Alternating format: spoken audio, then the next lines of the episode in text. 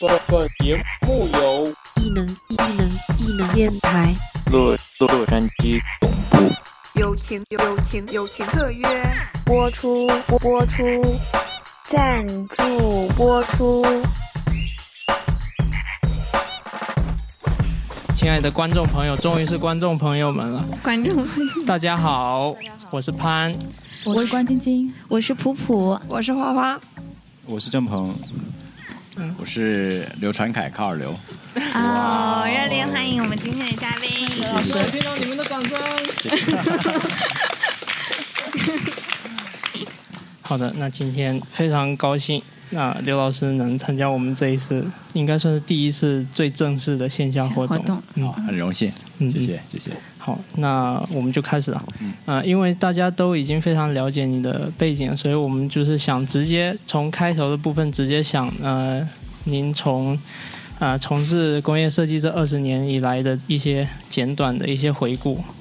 好就能从这边开始吗？可以，可以。我我这边准备了一个一些这个简单的 PPT，所以可以稍微的看一下。嗯好，呃，字有点小，因为呃待过的地方实在也还不少，所以呃我基本上是五年换一个工作。呃，我不太喜欢在一个地方待太久，因为我觉得呃会让我觉得丧失了一些新鲜感，所以我喜欢一些新的挑战，所以我我基本上大概四五年左右，大概会想要换到另外一个地方试试看啊、不一样的工作。嗯呃，所以呃，目前我呃是在小牛电动呃设计电动摩托车，所以这个对我来讲是一个全新的一个体验，也是我从来没有做过的一件事情。就是我自己是一个产品设计师，一直都是比较偏向设计呃消费性电子产品，然后这次跨越到呃做一个虽然也是电子跟电有关系，但是跨越到更多的交通工具方面的东西，所以有很多很多地方我是重新开始学习起。那我觉得对我来讲是一个蛮好的一个挑战啊、所以现在是我、目前来讲在小牛电动担任呃设计副总裁的这个这个职位。那我之前。啊、在呃，为什么会到小牛？其实是有一点这个原因的。在我在前一个工作在 BMW Design Works，所以在上海这分部。那我担任设计总监的工作的时候，跟小牛有之间有呃项目的合作。那所以因为这个关系，那合作得很愉快，愉快到我会想说加入人家的公司，所以这件事就自然的发生了。所以啊呃呃，对，这是我前一个工作。所以小牛之前我在啊、在 Design Works，呃 BMW，嗯然后在之前的话，在呃上海啊、带了一个设计团队，叫做呃易有道设计。这个公司大概五年多的时间啊、那从呃刚开始整个 studio 的 set up 开始，然后一直到啊、五年多，呃，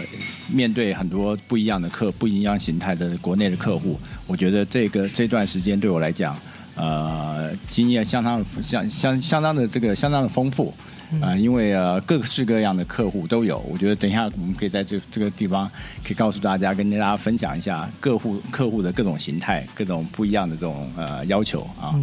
然后嗯，之前的话嗯，也在在一有道之前，我在呃迪士尼，那迪士尼的上海啊、一段时间，然后大概两年多左右，然后在 Intel 也待过一段时间。那我在来中国之前呢，我 Intel 之前的话，我在北京的摩托罗拉，所以待了大概呃两呃两年在北京，那两年在美国的摩托罗拉，所以大概有这样的一个经历。那之前最早的时候，我一开始毕业，从学校毕业的时候，我在一家 studio，在美国湾区的一个 studio 叫 Astro Design，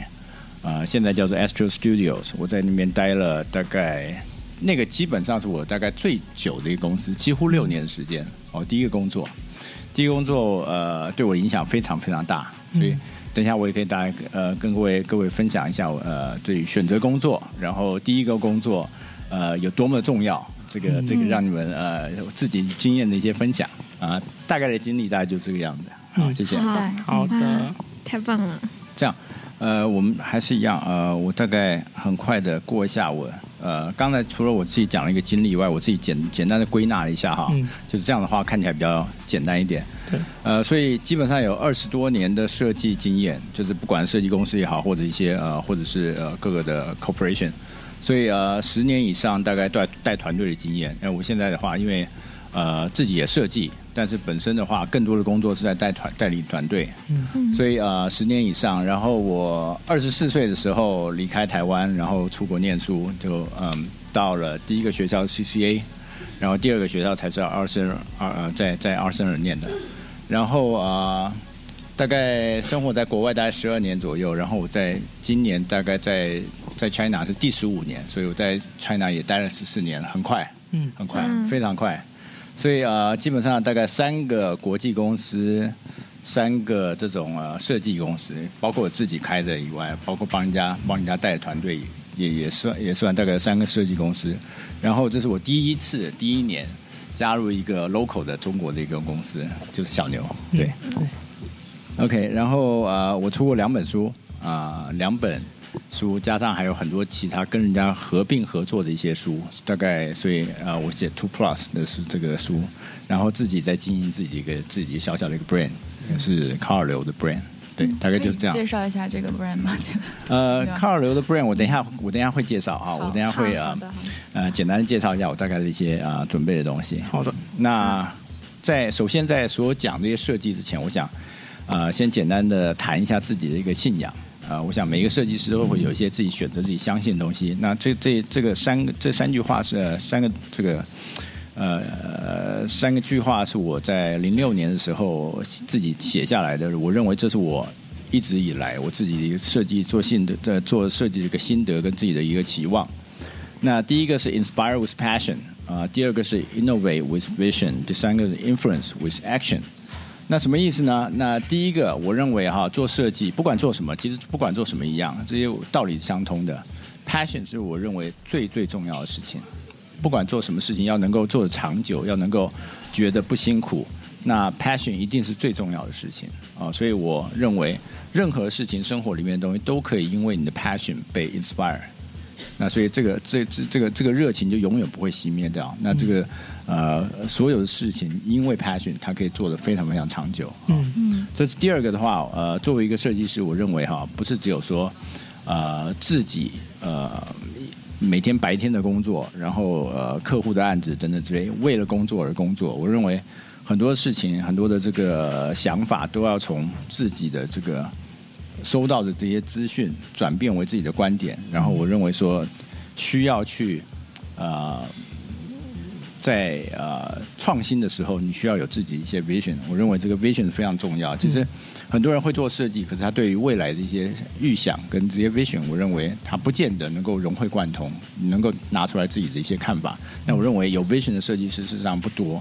这个不是不能训练，这个是可以训练的。你就是不断的要强迫自己。啊，接触很多不一样的这个专业，然后能够去从很多的专业、很多的时事跟经济，或者是一个整个国际的一个动向去判断未来这个未来的一个情况啊走向是什么样子。我认为这是一种呃可以训练出来的能力哈。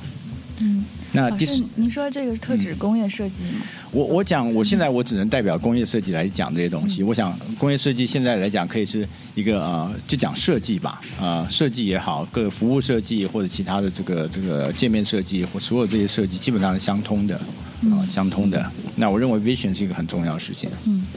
那第三个的话就是 action。那我认为 action 才是，所以我讲，这个我们常常在听到讲行动力，行动力。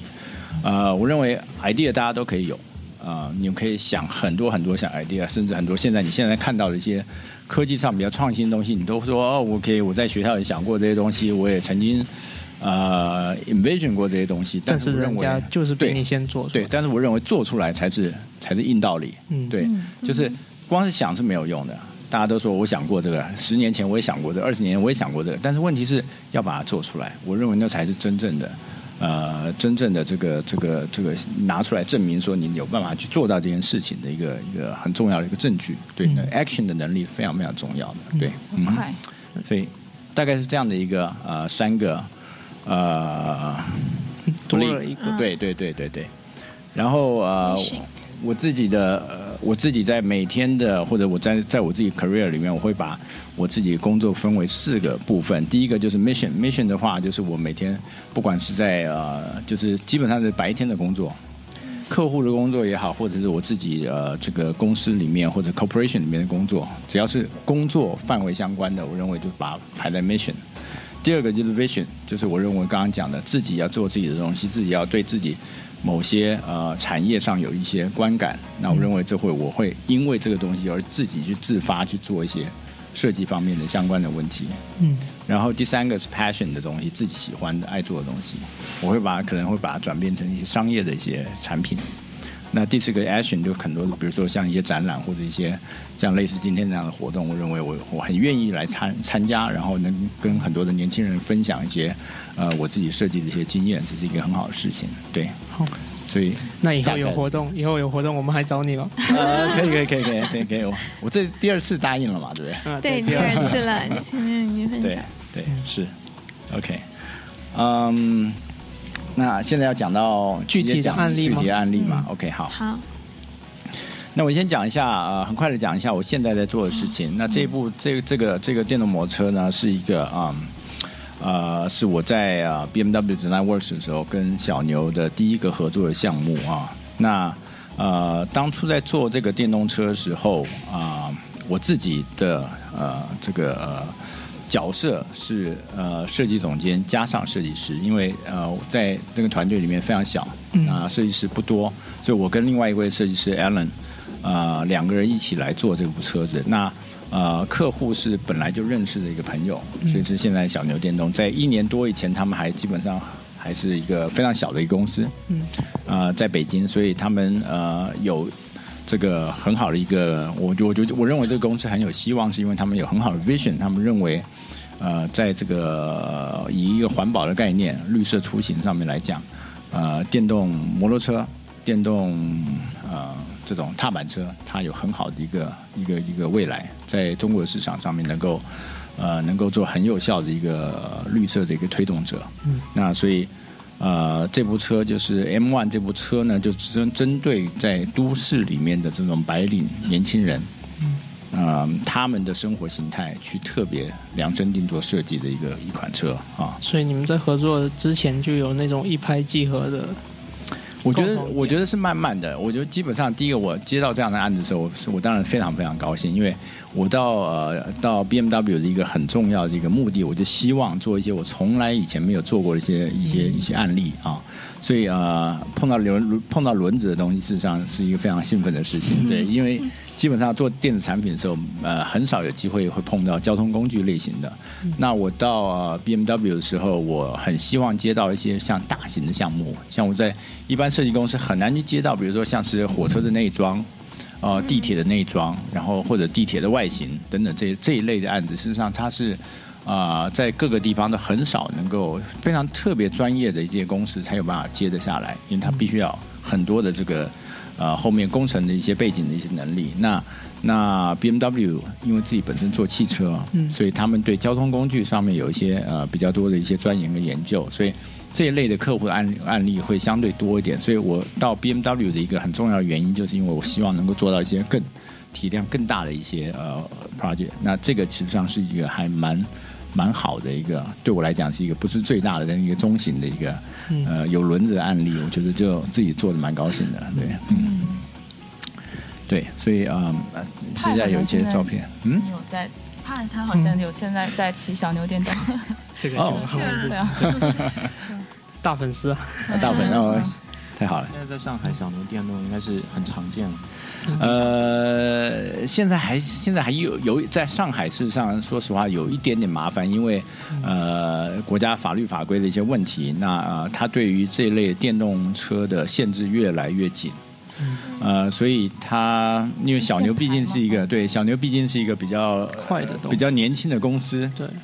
然后呢，呃，成长的很快。嗯那呃，可能在在这个很多的这个关系方面没有做的太好。那所以事实上，我们有在其其实这部车 M1 在设计的时候，就是针对了当时的法律法规去设计设设计的，所以它事实上你可以看得到它非常小巧。嗯那现在的法规的话，很对于车的重量、长度、宽窄都有一些要求，所以。嗯，这部车子在做出来的时候，当时的法规是可以的，但是我们等到做出来以后，发现我们的宽度比真正现在要求的要宽了呃大概四五个呃毫米。嗯，所以因为这一点，因为这一点，所以就现在在上海上牌有点问题，在其他上其他地方还好，上海相对比较要求比较严格一点。不过我们呃很快就会突破这个突破这一点，因为我们接下来下一个新的 M 的话，基本上已经完全按照这边的法规来做，该要缩的地方缩减了等等之类，所以呃希望在上海能够见到越来越多。嗯期待一下下一款。嗯嗯，，OK。等不及啊。呃，这款车子有很多特色哈，在这么小的车体量上面，我们很少用到中置引擎，就是说不是中置引擎，就是就是呃中置避震，嗯，就是单根的这个中置避震，这个在在小的这个呃体量的电动车上面，事实上甚至摩托车上面都很少在用。那我觉得这一点是我们呃，因为它在都市骑乘。会碰到的这种路况相对比较复杂，所以我我们非常坚持，就是在做设计的时候说维持了这样的一个设计。这个设计事实上对车体的本身的这个强度要求的更高，就是说车架的强度，包括呃避震的强度，包括后后后摇臂的强度，它都要能够足够的刚性足够，才有办法支撑所谓的弯一一支的这个中置的这个避震。所以呃，类似像这样的一个一些坚持哈，是我们在做案子的时候跟小牛一起。就是双方的团队都有一些共识，就是我们希望把这样的一个车子，把这个现在的电动汽电动摩托车这个这个行业里面的标准提高起来。那呃，因为电瓶车或者电动摩托车在呃中国并不是一个太新鲜的事情，因为其实已经还蛮普遍了。那但是我们一直觉得说，它有很好、很高、很高的提提高的一个空间。那我觉得小牛现在在做的就是这件事情，不管从智能出行也好，或者说整个自己本身这个电动车。摩托车呃的一个标准来讲，我们都希望把它提到业界最高。那这是我们希望坚持在做的事情，然后一个合理的价钱，真正合理的价钱，然后去呃让消费者能够真的使用到。我们不想做一个啊好像特别昂贵的、特别特别高端的，然后然后大家大家没有办法负担得起。我们认为这就是一个生活消费品，然后是一个呃应该是。所有这些族群人都应该能够消费起的一个产品啊，那这是我们的目标，对我们的目标，对，嗯，所以可以看一些简单的。刘老师，我想问一个问题吗？是可以。嗯，就是我看您这呃这个图片上面那个车的嗯，包括一些零件啊、齿轮啊，都都都暴露出来了，所以我就联想到，就是说，嗯，因为您是在这种嗯公司里面工作，就是长期工作，您会非常了解它的结构，对吧？对。但是如果是在嗯，比如说设计公司的话，接到这种案例的话，你一般会先对它这个车的结构啊，这进行一个深入的了解吗？会会会，呃，我觉得。呃，可能不会深入到，就是说在设计公司的时候，可能没有办法像企业里面的人 in-house designer 一样那么的那么的了解每一个零件、每一个步骤。但是，我觉得呃，设计公司对我来讲一个最有趣的地方就是，当你每接触到一个不同的客户、不一样的产品的时候，你就必须要先再一次的学习，你要你要花很多时间做很多的 study，在接到案子呃接到案子之后，你了解是什么样产品的类别的时候，你需要去了解。这个产品本身，然后要了解这个行业的一个业态，那他需要做很多前期的一些准备工作。所以我在接这个案的时候，事实上我对呃电动车、对摩托车的了解程度是事实上是不不足够的。嗯，那一定是做了很多呃后期的一些呃准备的工作，然后去了解到更多什么可以、什么不可以，它的限制在哪里等等这些东西都要慢慢去了解。嗯，包括我现在。呃，虽然我在这公司大概待了半年多了，我觉得我还是一个新手，我觉得我还在很多很多东西需要再学。对，是的，所以呃，包括一些仪表，包括一些电子方面的东西，因为呃，毕竟我们想做的事情是不仅是一个两轮的一个呃交通工具，那我们希望跟生活、跟年轻人的这种生活形态，或者他每天在在在做的这个这个这个呃呃工作的这个状况一起连接起来，也就是说。呃，希望它真的就是一个你很能够带你去上班，然后能够安全送你回家的一个交通工具。那我们至于说跟你呃现在现在来讲，不管是你的这个 mobile phone，你的手机的连接或者等等这些智能，你希望呃让你的这个这个这个所花的这个呃所花钱买的这个车子更安全，能随时监测到你的电池的状况、你的车的状况。然后包括你的车子万一是放在哪里不知道了，它都可以找得到，或者是丢了以后，它也能够有办法去 locate 到你的这个这个这个车子位置，就是有点防偷的这种状况。所以我觉得这个是我们呃我们在努力想要把一个最普通的一个两轮的一个出行工具，然后跟呃生活里面现在这样最最最怎么说，应该最基本的一个要求，智能的这种。呃，要求能够加装在我们的这个这个两轮的这个出行电动车上面，对。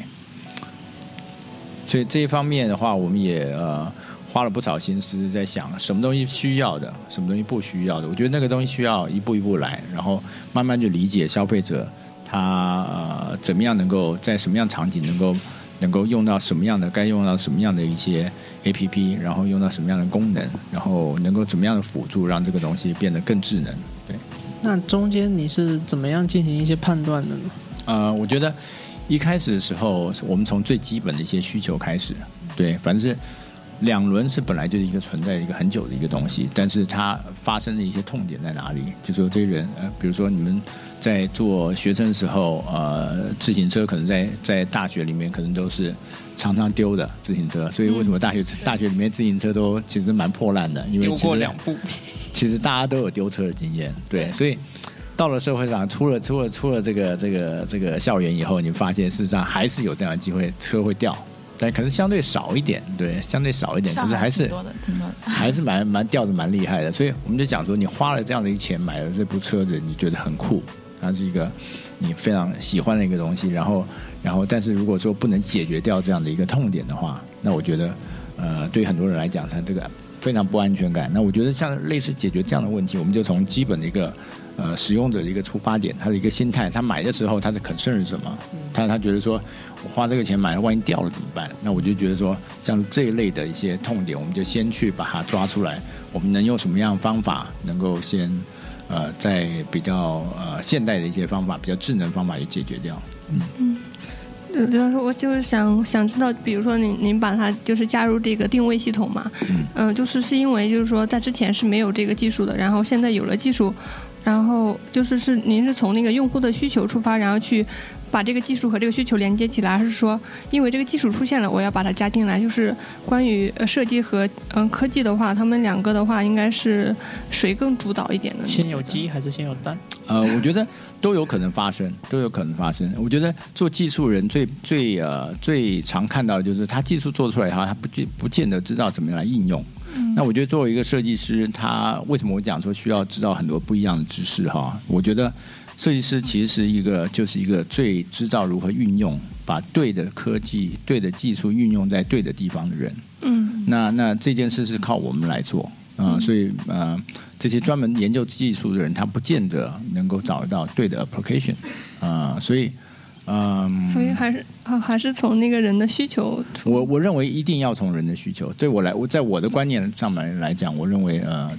根据人的一些生活习惯，然后然后能够解决问题，那一定是从人出发。对，然后再从这个出发，然后去寻找一些可以支持的技术，这样子吗？对我我一般会从我一般的切入点会是这样子，因为毕竟最最终还是要回到人。你给一个很高很高的一个技术或者一个很高科技的东西，但是。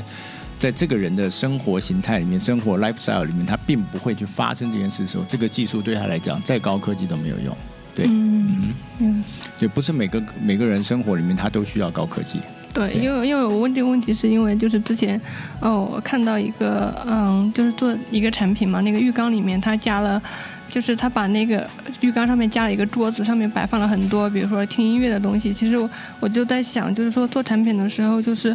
嗯，他其实。本质的需求的话，还是不需要这些东西的。只是让它加了这些东西的话，只是看起来很多功能，其实它并不是需要的。所以就是在遇到这种时候，您是怎么取舍的？就是刚才呃，如果我是一个，就是我们就是碰到这样的客户的话，我们其实会会跟客户沟通这件事情。对，像我曾经。呃，婉拒过几个客户，因为我觉得，呃，如果我做设计公司的时候，我我在做这个呃帮客户接案子的时候，我必须要相信客户做的这件事情是有有未来的。我我如果已经看到这件事情是是多余的，嗯，那那我觉得基本上我可能会比较婉拒他，就说这个我我没有看到，我觉得我相信的东西。那那我是会挑的，因为我我觉得我没有办法就是昧着良心，就是跟你讲说，哎，这个东西绝对会大大火大发，就是我没有办法，因为我看不到，我看不到。我觉得很多东西是它有相相违背的，或者像您讲的一样，就是为了科技而科技。呃，某一个简单的产品，它一定要加上某些智能。像你现在看到很多市面上的东西，事实上你再仔细想一想，它真的不需要那么智能，或者说，或者说时间还没有到，还没有到。就是说很多的产品，你从比如说从呃出行的产品，从家居的产品，从呃这个随身的一些东西，它到底哪些东西真正需要所谓的智能？这个智能程度有多少？我认为这个呃都要真的想清楚。呃，人的行为习惯哈是是这个学习是慢的，是慢的。因为我们的日子虽然说我们现在 Internet 那么发达，多少年多少年的事情，可是我事实上我们还是一样，你坐下的时候还是得坐在椅子上，对不对？我们还是生活在这样一个三维的空间里面，所以我觉得很多的 physical 上面的东西是被受限的。嗯，它不是你想说完全进入到一个。呃，一个 virtual 的一个世界里面还没有到那个程度，不是所有东西都可以变成很呃完全是 virtual 的，就是说完全跟现实脱离掉了。我觉得还没到程度，所以呃，当你还没有到这个程度的时候，我觉得很多东西都是预见的太早。我们也看到很多个很多产品，事实上在很多年前，像苹果也有很多产品在很早期的时候就已经出来了，可是它并没有成功的原因，就是因为它在当时的时候技术虽然有，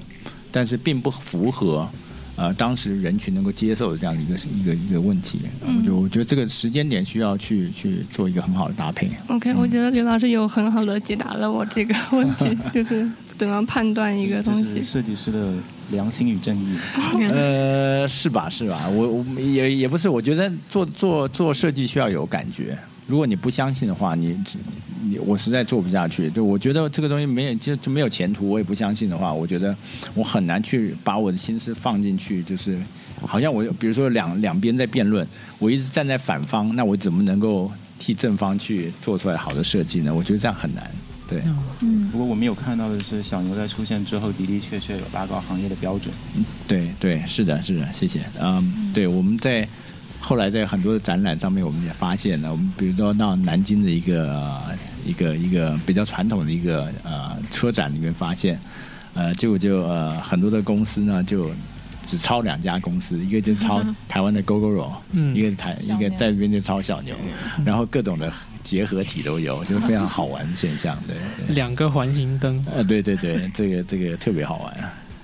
就所以你们你们的你们对这个东西的态度是不是说嗤之以鼻，而是说就是会觉得有意思是吗？我觉得我觉得我觉得东西能被人家 copy，起码是一个市场的认同。嗯，我觉得我们常往小向好的方向去想，因为其实说句老实话，呃，在这个环境里面，我们也不能做太多事情啊。因为设计，你说要去呃去告人家说一定是呃在设计上的这种。这种专利，我觉得是一个很难很难去告赢人家的事情，因为太多的东西，太多的方法都可以去避掉，所以事实上，呃，是有点困难。那我觉得对我们来讲的话，我们就是我们是一个正面团队，我们就会想说，那那好，你既然要跟的话，我们那那你就跟跟跟好一点，起码要跟好一点。然后我们我们还是继续往往我们既定的一个方向往前走。嗯，所以这个对我们来讲没有那么大的一个。那个怎么说啊？就是负面的影响吧。对，就是你们的 mindset 会比较 open。我们心态还是比较好的，我觉得。对对对，是。对，其实另外一心态，反正告也告不赢，算了。不行，这个得掐掉。这样，我延续这个话题继续讲下去好了。所以啊，呃，我就讲一些我早期的一些作品啊。那那呃，可能讲到一些案例的一些关系。那我觉得我呃尽量呃讲的稍微的稍微的简单一点。像这个案子的话，就是是让我在第一个公司在 Astro 的时候做的。那它是呃呃 Nike 的一个运动手表。那我在做这只案做这只手做这个设计的时候，事实上是属于他们第二个第二款的一个产品。第一款产品呢，它是一个非常非常运动运动偏向的一个设计的方向。那第一款产品事实上出现的时候，它卖在市场上北美市场上销售已经非常非常成功。卖的非常非常多啊，所以呃，我记得大概一年多左右吧，可能卖了将近一亿只的这手表在北美市场，所以事实上第一只事实上非常非常受欢迎的，因为当时 Nike 原来做鞋子，它没有这设计部门，它并没有呃这个做手表的，它是第一次。开发了一个新的一个部门去做一些跟身上佩戴相关的一个部门，那现在还有这个部门还在，嗯啊，那在在当时我在 Astro 的时候，我们是呃 Nike 是第一次跟外部的公司合作来来来开发这样的一个这个 Running Watch 这个这种跑步型的手表。那我我我在我去的时候，事实上已经在开始做第二只手表。那所以这是我呃跟这个我的一个 Design Manager 一起合合作的一个一个案子哈。所以呃，那第一只手表非常非常成功。那其实做第二步的这个第二第二个产品，实际上是非常难，因为因为前面那个压力很大。就像拍拍一部电影，第一部电影很成功，要拍第二个续集的时候，通常人家觉得说续集一定不会拍拍的比第一部好。我觉得这个压力是非常大的。所以所以同样类型的产品，有着相同的类似的科技，但它需要。呃，把市场的份额提得更大啊，需要能够容纳更多不一样族群的人来接受这样的一个手表的时候，事实上你需要考虑到的东西不仅在设计上面，还有很多在市场的族群这个人的人的使用习惯上面。所以，我讲说，呃，设计要回到一直要去观察每一个使用者、消费者的使用习惯就在这里哈。所以，呃，这只手表你可以发现它并不是看起来那么的运动感非常强。就它有运动感，因为它的一个整个造型的关系。等下我可以稍微解释一下为什么是这个造型。那那但是呃，因为第一款表，我们发现了一件事情，因为我自己到呃很多的这个到 Nike Town 里面去问一些消费者说，哎，为什么包括这些这些的呃卖这个手表的里面的一些呃店员说，为什么呃很多人来问了以后，他没有买这个第一只手表？他们就说，其实发现一个道原因，就是说，因为第一只手表看起来非常专业，啊，就是给那种每天会跑步的人戴的，距离感是吧？呃，他有距离感，对，他就觉得说，我好像戴这个东西我不太适合，我不是一个这么每天好像对跑步来讲是我一个每天必做的事情，我就偶尔跑一下。那那那我戴这个手表，我就觉得说有点，嗯，有点好像太装了吧？所以，所以他们有的人有这样的一个心态，就是这样的心态。那所以第一第一批第一只表卖给的人，多半都是那种对真的是运动爱好者，他有这个需求啊。那我在做第二只表的时候，我们可能就不会针对这样的一个族群来做。那我就发现说，哎，那能不能把这样的一个人群族群打开更多一些？那所以，呃，我的概念就是能够铺的广一点。除了一个种，就是给一些比相对比较讲比较 casual 的一些 runner，意思就是我偶尔跑一下也可以。然后我希望带着这只手表，这只小手表也不会让人家一第一眼就看到说，哎，它非常运动感的。我就是一个运动，就是我生命的，就是一个很重要 lifestyle 的这种人。因为很多人是在游离在两者之间的，只是稍微运动一下，嗯。所以这只手表后来做的就比较偏 fashion 方面去靠一些，所以运动感减低一点，然后往 fashion 方面更靠的更多一些。所以呃，就会出现这样的一个东西。所以事实上是呃，你看它整个的材质的搭配，跟它的一些一些呃一些这个这个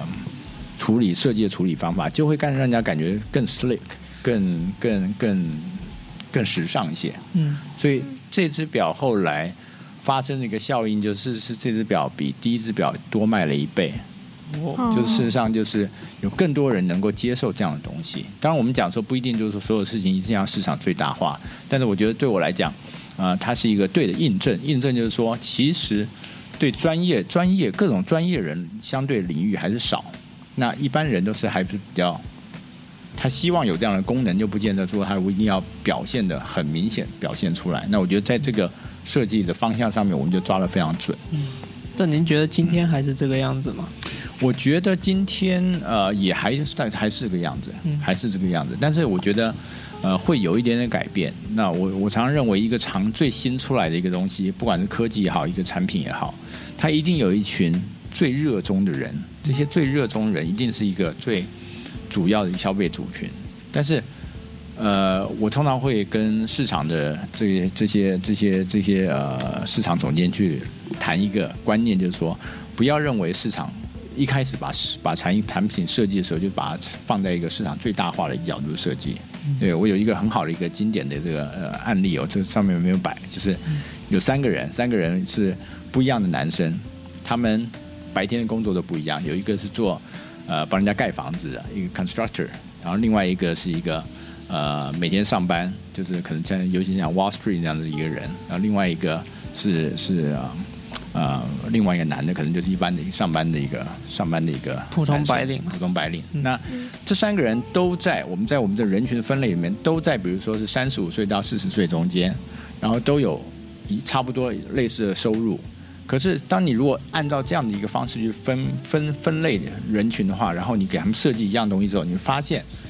这三发设计出来的东西是非常通用性的。这三者的人可能都没有办法完全很针对。所以我就比如说，第一步，第一个人是他希望问他们这三个人说他们希望开什么样的车。第一个做工的人他就说我要的就是一部卡车，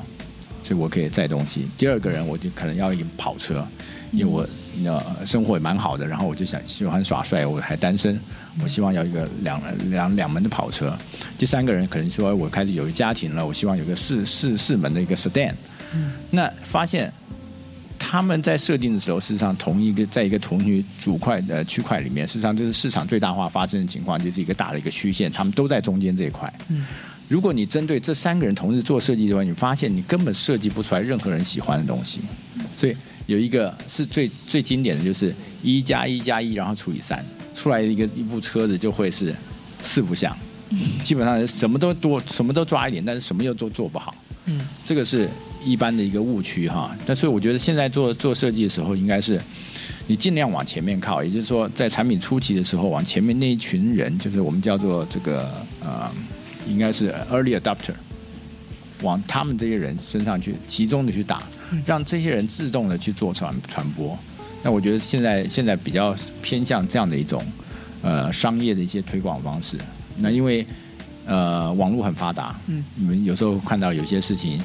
其实很很小的一件事情，但是一一旦经过网络传播以后，它就非常非常放大，非常快。那事实上，这是一个很好的一个渠道，很好的方式去把一个简单的小众的消费族群人，因为他们的经历把这件事放大，然后就会影响到更多其他的人族群。我觉得这是一个呃现在比较可行的一些方法。那也也看到一些公司在做这件事情。嗯对对，其实苹果就是一个非常好的例子。我常常讲说，iPad 呃这个 i i 对 iPad 一开始做的时候，它就不是针对所有人去做。对你想想看，你一般的人哪有人希望说，呃有这样的一个要求，就是说你的口袋里面需要放一千首的歌？其实没有的，一般人来讲不见得，真的不见得你会听个七呃听个五六小时的歌，就是整天就带着。那第一个 iPad 出来的时候，它标榜的是口袋里面可以放一千首歌。这个概念事实上出来的时候，真正会去接纳这个概念人是什么样的概念人？是真正的音乐爱好者。对，发烧友对他非常非常发烧友。但是因为这些发烧友，因为这个东西的易用，然后它渐渐的传播出来以后，它变成一个更多消费者、更大众人能够接受。哎，我可能不需要一千首，我可能不会听五六个小时，但是我觉得，哎，这个东西能够、能够、能够有这样的这个能力，我也觉得我希望拥有它。我觉得它的它的那个散布性就越来越广。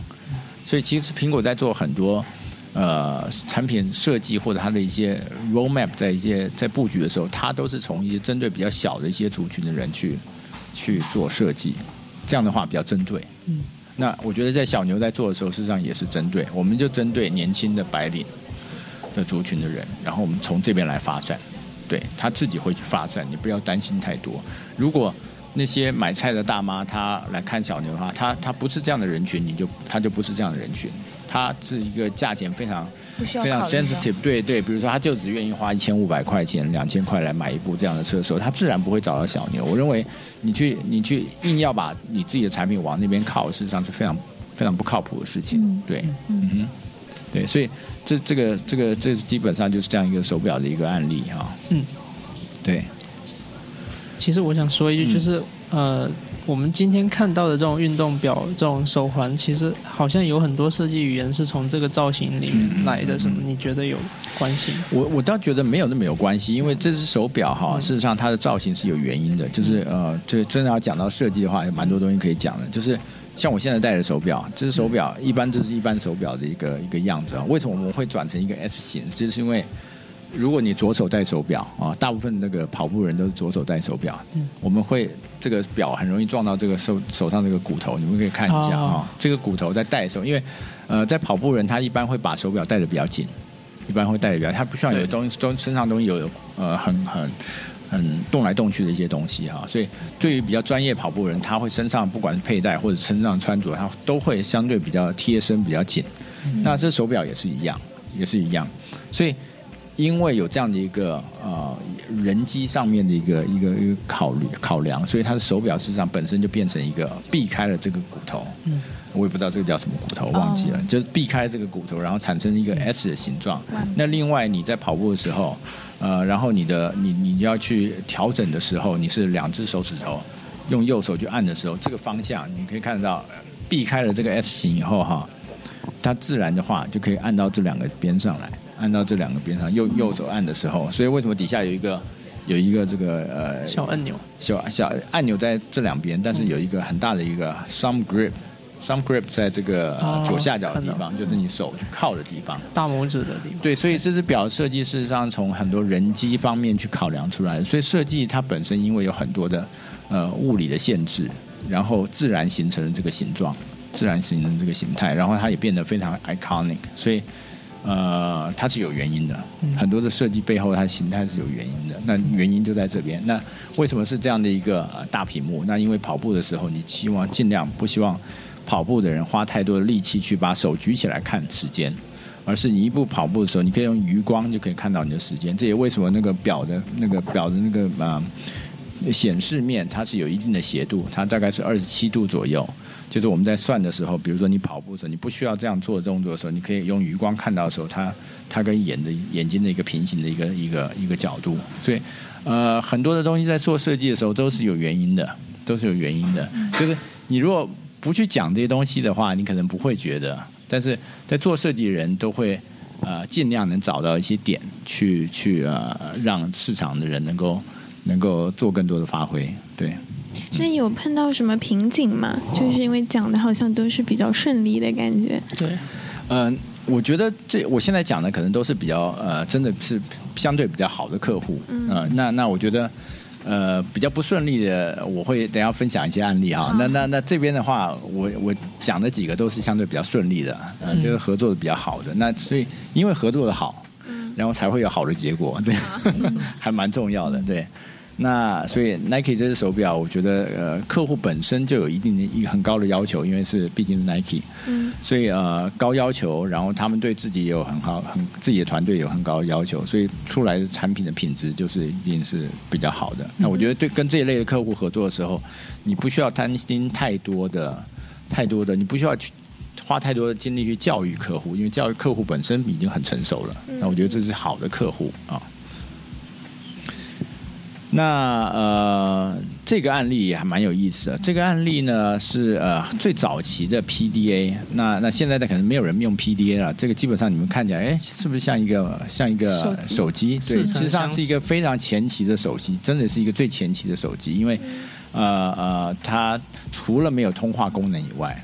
它其实该有的东西基本上都有。当然，在在那个时候没有所谓的 A P P 这些东西了，那但是它很多都做文书处理，它基本上就一个掌上型的小电脑啊，在在呃两千年的时候，那这个案例好玩的地方是，呃一开始在做这个案子的时候，嗯，客户已经有了第一代产品，第一代产品非常 boxy，非常非常大。那第二代的产品的时候，当然有一些更好的一些技术，呃，工程方面有一些更好的一些更更好的一些这个堆叠的一些一些技术。那那我们能够把它做得更薄。那但是，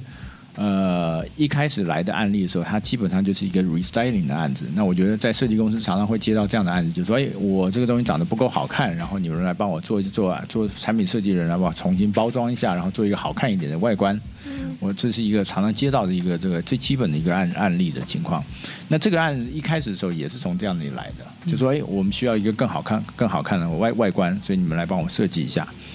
那但是我们接到这样的一个案子的时候，我们发现这一类产品在当时事实上是非常非常有竞争力的，非常有竞争力。只是没有人真的花心思去想说，盒子包在盒子里面的东西，它还有能够做更多的事情，还有没有办法跟更多人的生活的 lifestyle 能够做更多的连接？好，所以我们呃呃做了呃给了一个很不一样的一个设计的一个概念，所以它就会变得非常不一样。那我就举例，原来从一个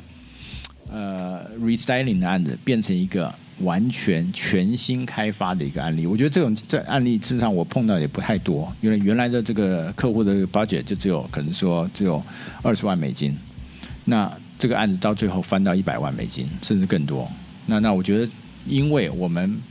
重新推翻了他们的一个一个 project 来的一个一个 brief，我们不断的说服他们说，这个案子你如果这么做的话，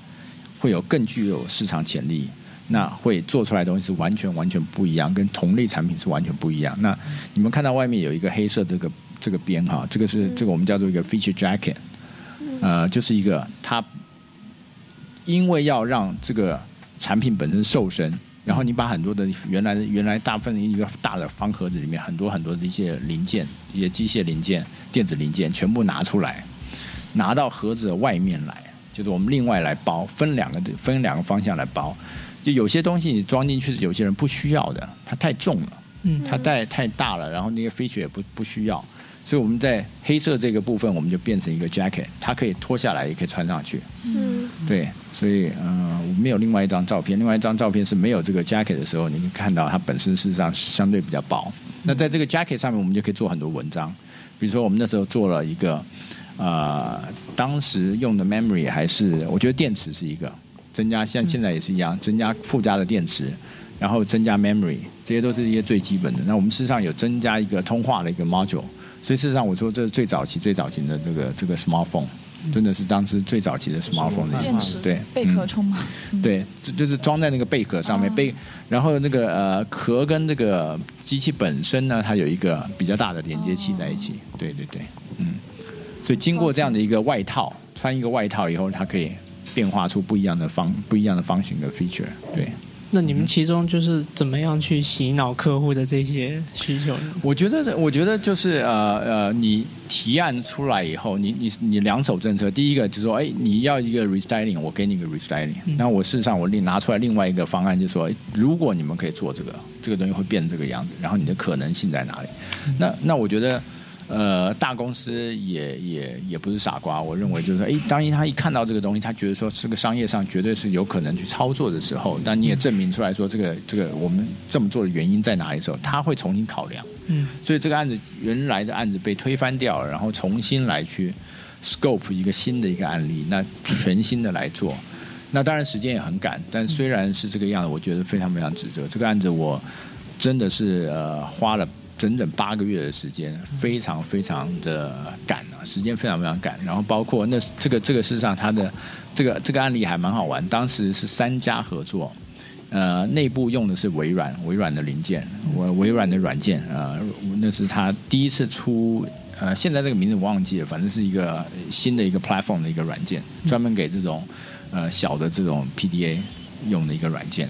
然后跟微软跟，然后另外跟除了 Compact 以外，还有跟 HTC。呃，现在 HTC，HTC 在当时我在做这个东西，实际上它就是一个台湾的一个代工厂，哦，所以我们是这个硬件跟工程里面的东西，事实上是由 HTC 去制造跟开发的。所以我在那时候就常常需要去飞台湾，嗯去跟他们一起去合作，呃，内部的一些东西。所以事实上时间非常赶，非常赶，八个月的时间，呃呃，真的可以讲不眠不休，因为因为从一个从从从零到整个产品生产出来，它呃时间是非常非常紧张的，对，所以嗯、是一个蛮好的一个经验，我觉得是蛮好的经。撑下来就完全是硬靠 passion 这样硬着头皮撑吗？还是 我觉得都有吧，反正压力就是老板交代的，就是那个时候完成，那没有办法。对，这个这个很正常。当你在做一个设计师的时候，你你基本上没有太多选择。然后，那如果再加上你自己也喜欢的话，你觉得这件事是一个非常有能够出现出来非常不一样的一个产品的话，我觉得那个动力是蛮大的。那我的确这个东西，事实上当初出来的时候，所有的基本上所有奖项都包包包括完了，然后得了很多奖，而且这个为什么 HTC 会变成今天 HTC？这个产品就是他们的转类点，嗯就是他们整个公司发起来的另外一个一个一个一个一个转类，从一套生产一条生产线、两条生产线到四条生产线，这个东西供不应求，供不应求，真的卖的非常非常非常的好。所以 HTC 就当时从那边我去的时候，我记得还是在一个非常非常小破烂的工厂，然后我等到再过两年去的时候，他们搬到一个全新的大楼，就变现在的 HTC 的样子。然后后来也因为这个这个案子，他们完全改变了他们做代工，然后要决定要开发自己的产品，然后从呃 PDA 走到呃 mobile phone，因为我记得那时候我跟他们的那个 CEO 还蛮熟的，因为他那时候还不是 CEO，呃，一个叫 Peter 的人，呃，他嗯、记得在在聊的时候，他们就是在讲说，到底是 PDA 还是 mobile phone？我觉得谁会先走到这个中间，就是说两两个两个两个产品非常相近了、他他一直在往中间靠，嗯。就谁会先走到中间？那我们会认为会是是是 mobile phone，在当时讲 mobile phone，所以 PDA 那时候卖的非常火，那时候有 Palm Palm 的 PDA，不知道你们记不记得 Palm 有有 Palm Spring，很很多很多 PDA 啊、各个不一样 platform 啊，包括这个卖的很好。然后呃，那有开始 Nokia 开始出了 mo 嗯 mobile phone，可是 mobile phone 屏幕都很很小，你们一开始记得的时候黑白屏幕，然后非常非常小。从那时候开始，你就想说，到底 mobile phone 会越变越大，还是 PDA 会越变越小？所以它中间产生一个这样的一个类似的产品的一个交接的时候，那 HTC 做完这个以后，他当下就决定说，他应该先往 mobile phone 靠。所以才会有今天 HTC 这个品牌出现，还蛮有意思的。就是说，这个还是有历有一点历史的。对，他因为做了代工，做了这个东西以后，他呃增加增进了很多内功，他知道怎么样做这一类的产品，能够做得更小、更精致。对。套得到设计的。设计的力量，对对对影响力，啊，对，那刘老师，我还想问，因为你刚刚说这样子的案例并不是很多嘛，就是从一个呃，等等于是说是设计咨询公司嘛，你们当时是算，然后说服客户嗯来接受你的想法。那从你本身出发的话，在设计咨询公司，你们接到这种案例，是每一个案例你们都会说站在客户的角度，就是会有这种比较突破的想法给到他们，还是说就是需要根据自己的热情或者说自己的就个人的喜好，然后可以说就是提供这种方案给他们。我觉得呃，我觉得其实呃，客户的态度很重要。嗯我我一直认为客户才是我们讲的客户是老大，客户当然因为客户付钱，所以客户是老大。但是另外一个客户是老大的原因，是因为客户到底他的他的希望把一个做好一个产品的意愿有多高？我认为这个这个态度很重要。我会比较注意客户的态度。呃，即使这个客户如果说他非常有非常想，就是说，如果他的态度是对的，他如果非常想一个做一个非常好的东西的话，他的他的 budget 没有那么高，我也愿意接这样的客户。我认为有潜潜有潜力、有潜力、有潜能。嗯那那如果只是一个财大气粗的，我就说来，我就是我给你更多的钱，然后你帮我重新包一个什么东西，或者是照人家的东西抄一下。我认为这个我我这一类案子我就不会接。嗯那那所以我才说，如果是有高度的客户的话，我们会希望在这个本身的案子上面能够提供给他更多的他没有去预期到的一些东西。我认为对于这样的一层这样的一种客户，他是能够去接受的。嗯对，你看很多 Nando 现在在做的一些东西哈，它也是事实上客户要求的东西事实上不是那么高，而他给予客户事实上是高于客户所期待的东西。我认为他才有办法，客户才会出来说帮他说话，说哎，Nando 是一个非常棒的一个设计公司，你知道吗？你一定要超出客户的期望。嗯那但是客户本身的这个呃，我觉得那个水平也要足够在那个平台上。如果他不够的话，事实上你提出再好的东西，他都会说哦，这个东西太贵，这个东西没有我没有办法做这件事情。我觉得很多的理由可以去挡掉。当你碰到这样的客户一次两次沟通沟通不了的话，那我觉得基本上我也不会嗯再做更多的努力。那好，你需要你如果只需要这样的东西的话，那你就是这样的客户，我就是帮你服务到这样的程度。我觉得还是看客户的态度还蛮重要的。但是我们每一次的提案，我都希望能够还是一样提呃提出的案子是超出客户的要求所以我在做设计公司的时候，我都通常有一个策略，就是呃第一次的客户，我不知道客户到底层级在哪里啊。嗯提案都会提，比如说我们都我我都会有一个呃 spectrum，就是像扇子打开一样，一个从我我常常讲从 mile to wile 的一个设计，嗯我会有一个我会有一个渐进的过程。嗯那那呃，客户原来要求是一，我就从一开始做，一二三四五，给你五个案五个提案。那五一定是最高端的、最不一样的、最最最冒险的。嗯那我看客户选哪一个，我会看客户选哪一个。那选一的话，就是嗯，好吧，那你就是这样子。那我们当然希望这个客户选三，其实三是永远是最主打的东西，因为我们碰到碰到选五的客户是非常少的。嗯，就是如果是很是那那就是可以值得庆祝的事情。如果客户选五的话，的话，对，因为就是表示客户很有心，想要真的做做某些突破哈。嗯但是这个突破需要靠他的财力，也要需要靠他的研发能力，但不一定能做得到啊。那他他他在做预判的时候，他一定会想着我自己的实力在哪，我能做什么。但是那我希望客户去选中间的。比如说选三，三是一个，比如说又比你预期的要高一些，然后又没有那么夸张，那么那么那么艰难的这样的一个一个方向。我认为这中间的，这为什么放五个？五个因为三在中间，你知道吗？这是我的策略。所以告诉这是我的之前的秘密，告诉你们。所以所以啊，那我希望客户选三，这是第一次第一次在做案子的时候。那如果是他选三，我就很高兴了，因为诶表示他进步了，表示我说服了他某些点。嗯他这个产品下次再找我的时候，我就可以把三放到第一，懂我意思吗？然后再一步步对对这也是这也是一种教育。你不要每一次的时候跟同样客户都重重新再来一遍。对你，当你已经提高了，他已经尝到某些甜头的时候，你再把这个原来做的东西放到第一位来，嗯他就会越来越高。这就是一种教育，他就你能够同时的 push 他往前成长。嗯，对，嗯所以所以这个方法我用的还蛮好的，对对对对。但是你就是不断的要说服人家，嗯然后但是你对自己的要求也是越来越高啊，因为你曾经做了三，然后现在把它放成一，你相对的下次要提到的东西要提到更高，嗯所以这也是对自己的一个压力啦。一直都是在一个玩心跳的过程中。诶，对，但是有时候不见得，就是有时候还是选一啊，或者选二啊，你就嗯，好吧，那也能做啊，对不对？对对，所以我说选到五的机会非常少，非常少基本上啊好像非常少。所以这是一个五的案例吗？就这个，呃，这个真的是一个五的案例，这真的是一个五的案例，对，嗯。因为他把全部原来的这个 project scope 呃 scope 全部打翻掉，全全部推翻重新来过，嗯。对对，因为我们给他很多的，呃，如果我现在是因为没有去这次来没有做整个 share 这个 project 的过程啊，嗯。因为我有很多的预想的东西哦，包括很多很多的 sketch，如果你们有时候在网上看到我一些 sketch，也有也有这个案例的，那有很多的一些预想的一些状况，包括 scenario，包括一些场景，包括一些呃科技上面如何去把一些新的东西带出来。那这些这些这些 vision 上面的东西，事实上都给他们了，而且我们还拍了某些 video，、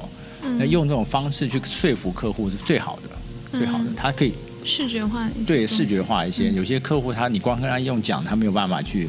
感动到，就是这个感动很重要。当他一被感动的时候，他觉得说哇，这个是真的是有希望的。那那这个产品，我觉得是这是一种推销的方法吧。对，嗯嗯，好的。有没有什么现在现在碰到的问题对，第一部分我们可以一部分一部分来讲。啊？对，可以。已经有有人，对，你就到前面来。对对对，坐到前面来吧，没呃关系。，就这边可以吗？嗯，可以的，可以，你就坐呃，好坐下来吧。好，呃，谢谢刘老师。那个，我有一个问题，就是我现在遇到的一个问题，就是在做一款全新的产品开发的时候，就是原理层次的，就因为可能像无论是摩托车或者是那些呃相关的产品，都是一个基于一个原理方案都已经实现了的基础上来做的。那如果是那种就是可能原理方案这种都并没有那个特别明确的时候，作为一个设计师如何去呃那个针对这样子来构想它的一个产品的一个呃一些东西呢？我觉得这个啊呃，设计师不是万能的，所以所以你必须要知道，设计师能做的事情就只有那么多，那你需要啊、其他人帮你。所以遇到像这一类的东西，特别特别是这种 future vision 的东西啊，你你你有这样的一个概念，有个想法，它需要很多层面的帮助，你方需要有科技层面的帮助，呃，工程工程方面的帮助，所以这些人你需要找到对的人，组成一个团队，才有办法去开发这样类似这样的东西。对，它是有机会的，但是呃，就是说看谁来主导。我觉得有的时候就像讲，有的时候从工程方面主导，有的时候从设计上面主推都有可能。但是你需要一个团队做类似这样的案子，一个人是不太可能做完全能够了解或者懂那么多事情的。对，就是我们现在也是就是以团队形式在做这样一个一个东西啊。然后就是就是我们现在应该也是以设计师主导的这么一个一个一个呃过程。然后但是就是以设计师主导的话，就是因为设计师本身他可能对于就是原理方案并不了解，然后同时在一个呃管理上面也是会有一些问题，比如说他可能不懂一些管理方面的一些那些呃方法和那个就是可能会遇到各种各样的一些延期啊，或者是那个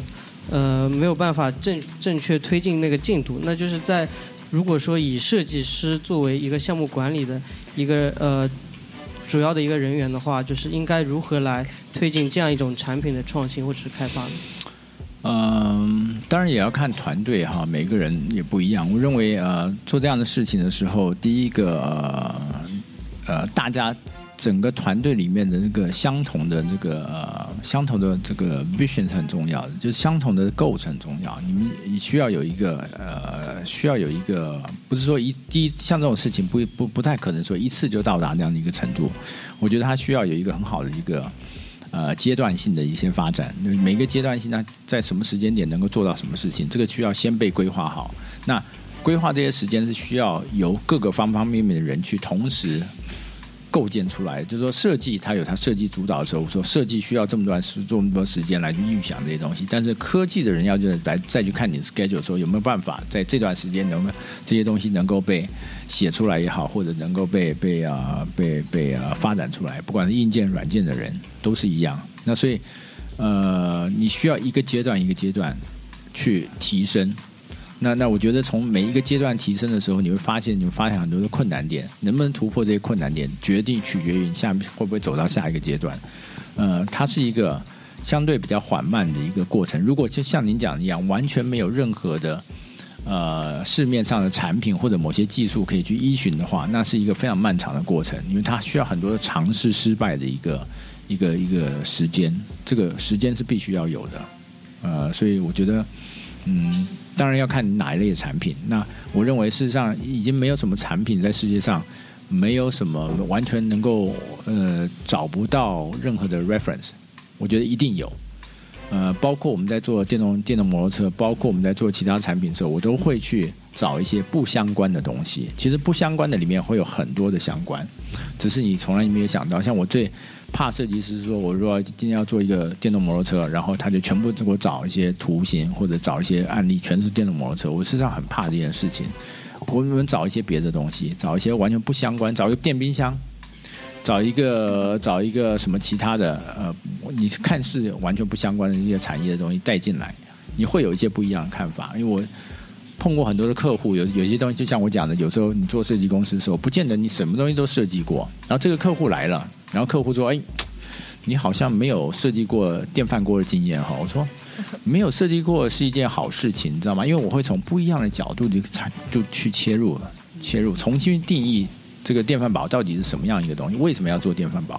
然后为什么这些电饭煲跟市面上的东西有什？为什么现在市面上的电饭煲都长这个样子？我觉得这个时候反而你可以以一种颠覆者的一种角度去，从不一样的角度去去看待这个东西。你不会陷入在已经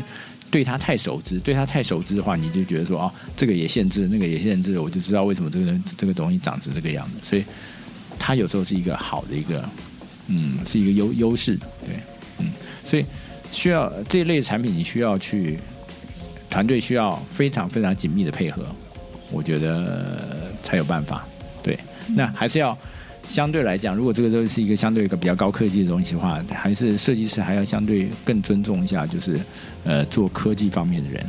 你懂吗？就是毕竟毕竟没有没有这些技术的人，我们是什么也做不出来的，真的。对，嗯，行，我的问题就这样。OK，谢谢，谢谢。刘老师你好，你好，就是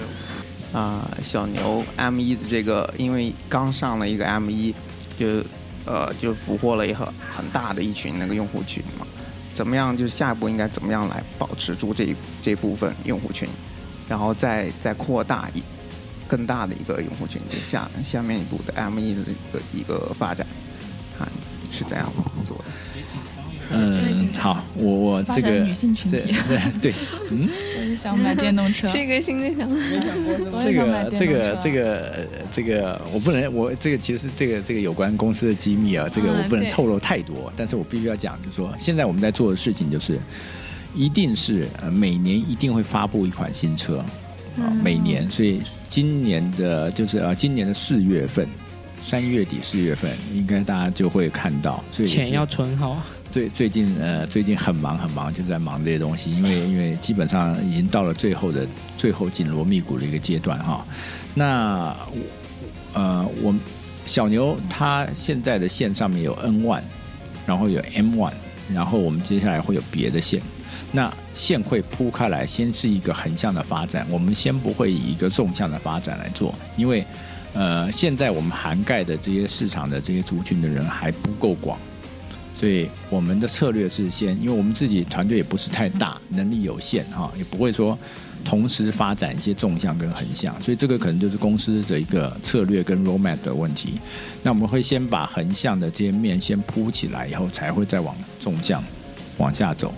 所以呃，只要是我们现在市场上还没有 cover 到的一些族群，我们都会先去呃 cover 到。那所以呃，这是我们现在既定的一个方向啊，所以。嗯，然后我们另外的话，另外的话，因为呃，因为国内的这个法律法规事实上越来越严格，那对我们来讲也是一个蛮大的一个阻碍跟未知，所以我们现在开始往海外发展。那对海外发展，像我今年在呃去年，去年在呃米兰参加了一个很大的一个摩托车的一个展览，叫 ECFA，ECFA 展览。呃，非常非常棒。然后我们带了我们的东西去，然后得到很好很好的反馈。所以，那那我们渐渐发发发现说，我们事实上我们的产品，呃，在国外是非有非常高的一个性价比的这个。所以才敢在欧洲卖那么贵是吗？诶，对，没有 这个这个在欧洲贵，真的是很多的这个，不管经销商也好，不管是他们的这个对那个税也好，也也出去以后真的是呃，真的是价价格会比较高，但是。但是的确利润会比较高，比国内高，这是真的，真的，真的。所以事实上，海外市场来讲，对我来讲，它是一个未来的一个走向。因为呃，如果你想往大排量来走的话，在国内目前来讲，可能相对机会比较小。就是这是因为根据法律法规的关系。那如果你想要做的更专业的话，你势必要往大的这个这个信息素来走哈。那像这样的话，可能就是往海针对海外市场来做。呃，因为。越大的车子，它能够包括更多的核心技术啊，它的动力能够更大。那我觉得这些都是我们现在在努力的一些方向。那还需要点时间，我觉得。但是这是我们的一个策略，所以我们会先去涵盖更多，现在覆盖更多的不一样的族群的人，这是我们在做的事情。对。然后就我有一个建议，就是嗯，比如说可以让这个之前这些客户群体啊。参与到小牛的一个，可能是属于一个 VIP 的这种，呃里边，然后之后发布的一些新的产品，可以用原本的 N 一或 M 一这样的产品来，啊，就相当于折二就折旧就放到小牛那儿，然后就。呃，再加一部分钱，这才是你的真实目的。我我觉得，我觉得这个有机会。我觉得这个这个是我们就像特特斯拉和 iPhone 这样的。我我觉得这个是可以，我们我应该有机会去做的事情。对对，这是一个好的事情。对对，因为毕竟由我们来回收会更方便。对，不管是电池的回收或者机或机械的原呃这个零件的回收。对，因为现在二手车电动车市场比较混乱。对，因为法规上像那个折旧率会比较大。对。就是可以，如果小牛可以推出这样方面的一些活动话，可能就会拉住拉我很多。我我觉得我觉得这个好很好的建议，我这个对我会回去也建议一下，我觉得是一个很好的建议。就是说，呃，因为毕竟现在两年嘛，那我们的产品的寿命事实上还呃绝对是多于两年。那所以我们现在可能还没有真正在关注到这样的一个阶段，也许，但是也许是时间该去考虑的时候，对对，也许三年的时候就差不多可以换了，可以折旧，对我觉得这也不错啊，对，嗯，对，好的，谢谢谢谢。说到这个，我想补问一下，就是那个刘老师，您有这么多年的职业生涯，就是您觉得现在中外，就是国内以及国外的这个设计环境，他们异同点有没有什么变化？呃，绝对有，但是我因为呃，我觉得我在国外呃离开国外那个环境也一段时间了，我觉得这十年来变化特别大，所以我也不太能说我太知道现在国外的情况啊，设计的情况。那国内情况可能现在相对比较清楚，不过我觉得基本上呃，可能呃可以这么说，我觉得呃设计的行业里面是嗯，应该讲说未来哈，或者现在比较来讲。呃，在国外更多是靠很多的，我觉得更更加脑更加多的是脑力的付出。怎么说啊？就是说，更多是从一个大的一个用设计作为一个策略性的一个一个一个嗯一个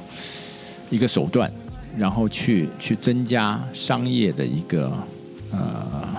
推广的一个能力啊。那那为什么这么说？就比如说在策略方面，或者是一些实际做产品的情况会越来越少。你比如说像很多的公司，呃，像像青蛙或者是像 IDO，他们来到中国以后，你发现他们实际做产品，他们本身发家都是从产品设计开始，可是他们越做越少。事实上呢，很多来的时候，他们基本上就基本上就不做了。不错，就从已经转型到，比如说像 Frog 的话，一开始就转到 Media，Media 事实上是我当时在两千年还在美国的时候，他们就在已经开始在转型了，他们渐渐的产品就做的比较少了。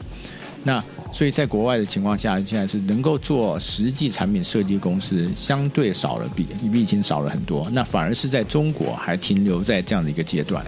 那当然也有很多国内公司把开始做很多策略性上面的东西，但是我觉得比较起来还是一个这边还是劳力付出比较多，那边是脑力付付出比较多的一个情况，所以它是一个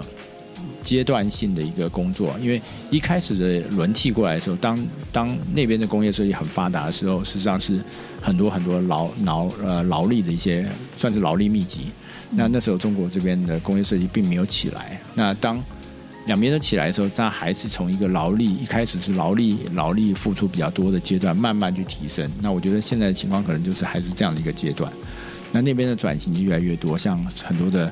呃商业上运用，或者是某些这些呃比较大的公司会去买下设计公司。他买下的原因，事实上他希望就利利利运用到这个设计思考的方式，这个这个这个 design thinking 去去去影响到他的商业的一些一些操作或者一些推广。嗯，那我觉得这方面的设计工作在国外事实上是更多，越来越多。嗯啊，包括服务设计，包括呃，这个这个你讲交互设计也好，或者是体验设计也好，这一类的这一类的设计，事实上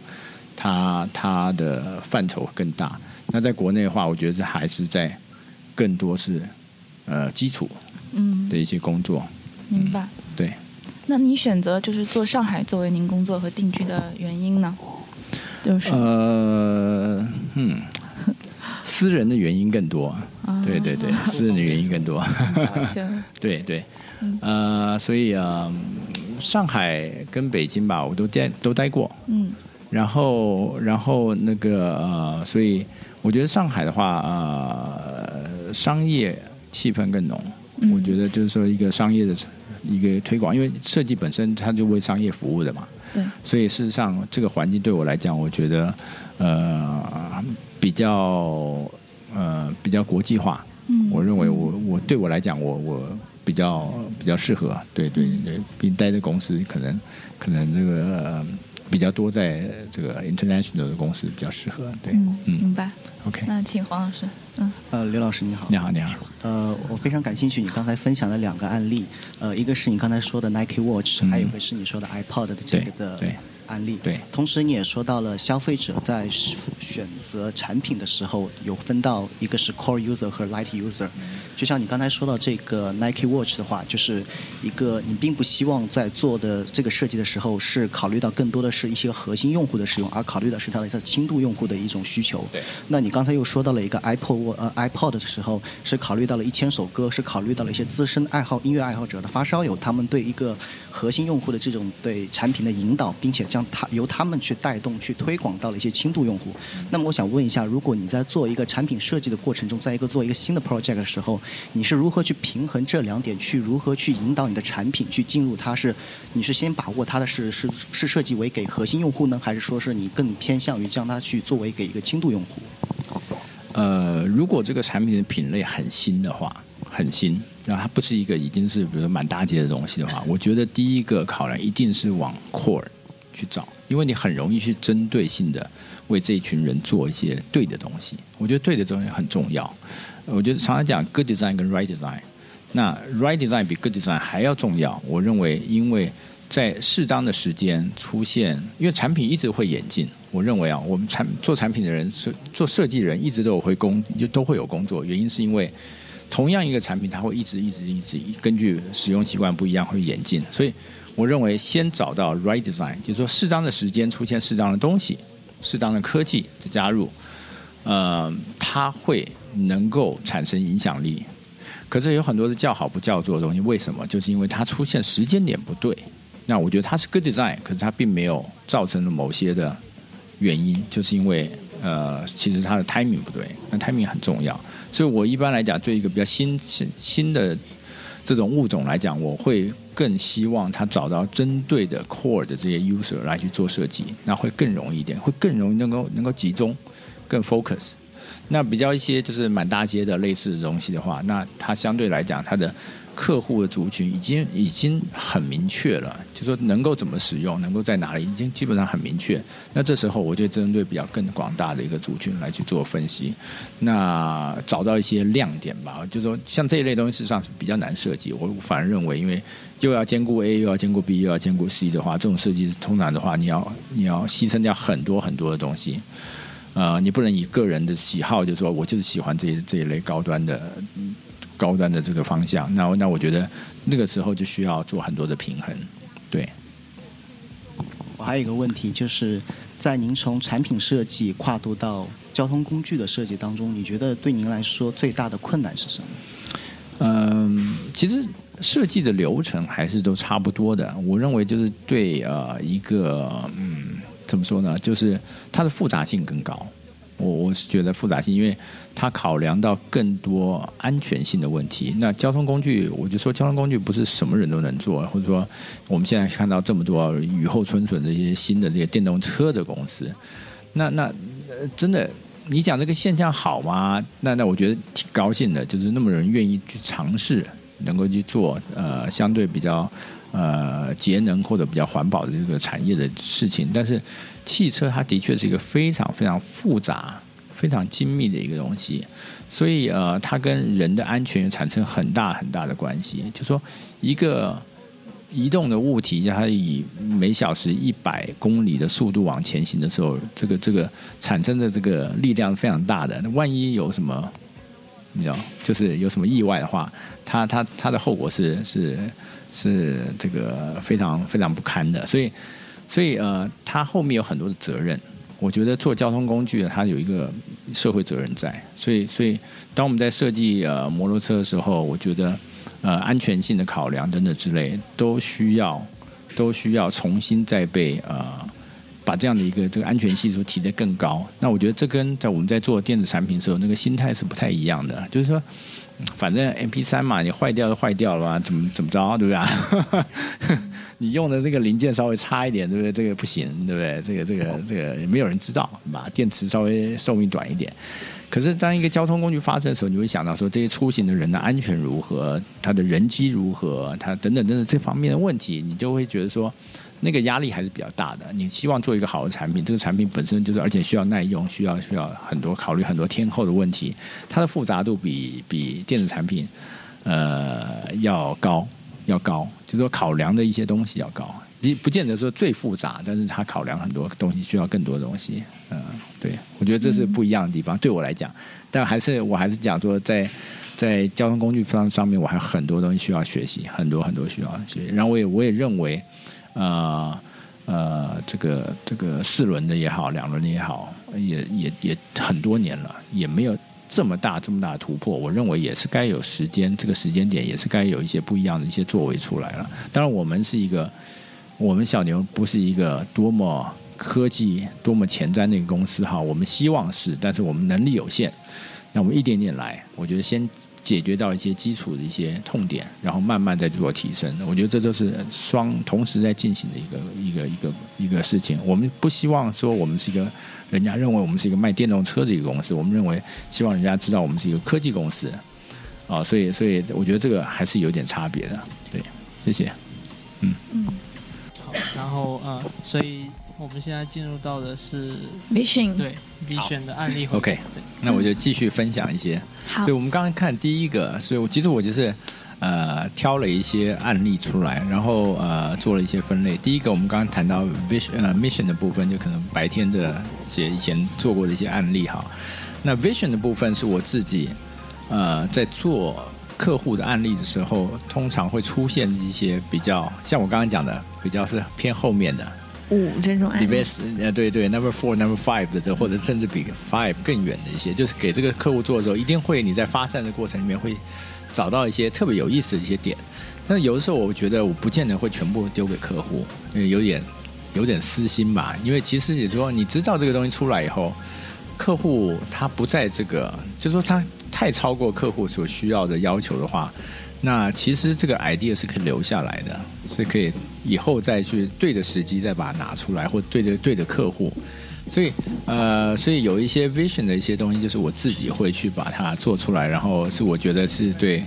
呃产业界的一些观察，然后做出来的一些概念性的东西。对，所以比较偏 concept 那些东西。那这个是帮 Skyworks 呃呃做的一个一系列的设计师呃这个电视机里面的一个哈一个。那啊、因为也做了好几个，那这个这个我觉得比较相对来讲比较有意思一点，我拿出来提。那你们看到这个呃设计的本身它很简单，非常简单。现在的电视机呃越来越难设计啊，其实我们现在设计师有几样东西不愿意设计，第一个就是平板，第二个就是电呃电视机，然后还有就是手机。为什么？因为因为越来越难做，基本上没有什么。对，后面前面就最最简单的窄边框，然后前面连现在连那个我做的时间还需要有 speaker，现在连 speaker 都装到后面去，什么都没有了，基本上就一个边框，我不知道该设计什么在前面，所以。只有在背部跟那个腿，就是腿的设计。那很多那个就是腿的设计的部分，支撑的部分呢，现在也慢慢拿掉，因为很多直接就告诉你说，我就挂墙，就不用想太多了，不用摆在台上面。所以，那我在想说，还有什什么东西可以设计的？其实这个也也是因为啊，这个科技越来越好，然后你会发现说，很多东西它越来简化以后，能够去做表面文章的地方越来越少。那可能要从呃，产品设计的一个单纯产品设计的一个概念，去转换到更多是内部的一些交互的一些体验等等这种软性的设计。我觉得这也是一个刚刚讲我们讲的一个趋势哈，就是硬件做完以后，它一定要跟软件搭配。那软硬都要好的公司才是强的公司。对，那我们还再再再把苹苹果提出来，还是一样，软件跟硬件都要能力都非常强，才有办法互相来做。那有些软件公司现在想要做硬件，有些硬件公司想要做软件，你会发现一件事情，它都会有一些缺失。对，软件公司要做硬件的，就发现硬件到了最后的时候，生产的时候就都都会出现问题。好，那那所以呃，硬件公司想要做软件，就发现说硬件做好了，可是那个交互的部分通常都还蛮糟糕的，所以这个是一个大家都有硬伤，硬伤，所以软硬都要做好的公司真的没有几家。那呃，所以这个是一个呃，这是一个什么样的一个背景做的设计呢？啊、就是呃大平面呃大的一个平一个一个 display 大的一个 screen 啊、但是呢非常非常的薄。那我们就想说，这么薄的情况下，我们还能做什么样的设计？那我们看一下第一张图上面在看到的就是一个，它如果是一个挂墙的情况，它就是长得这个样子。那我只是想说把。呃，电视本身的一些 information，就是一些操控部分的比较直观的情况下，放在一个小比较小的屏幕上面，比如说是 channel 或者是音量等等之类，就不会是在像浮水印的方式去产生在界面上面。其实最主要用意就是说，呃，各司其职，就是上面那个主画面只是作为主画面来播放，那底下副屏的部分就是它做一些参考性的 information。那你们可以看到底下那个就是那个 speaker 的部分，事实上它是有作用。它在挂墙的时候，事实上是当做 speaker 来用啊。然后下一张就可以看到，这是它的背面。嗯，所以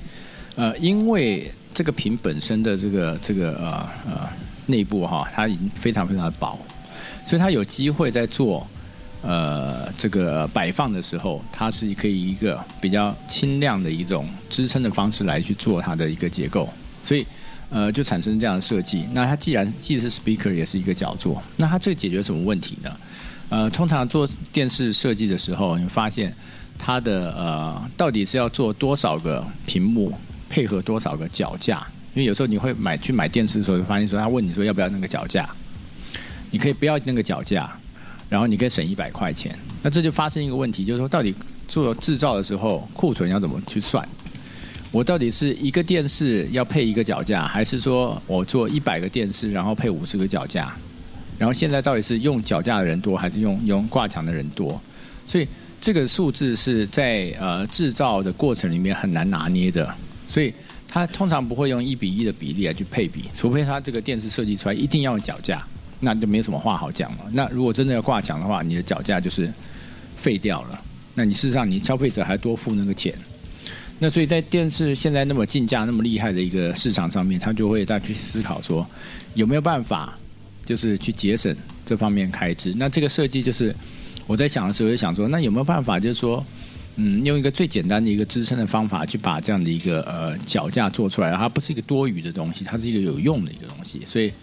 呃，很简单做出来的一个想法，就是像像是这种站立的方式哈。所以因为它盘平面那个板子够大，所以事实上它有一点倾斜角，也是呃在计算之内，事实上不会影响这个视觉的观察。所以。很小的一个很小的一个这个点，就是因为说我如何解决掉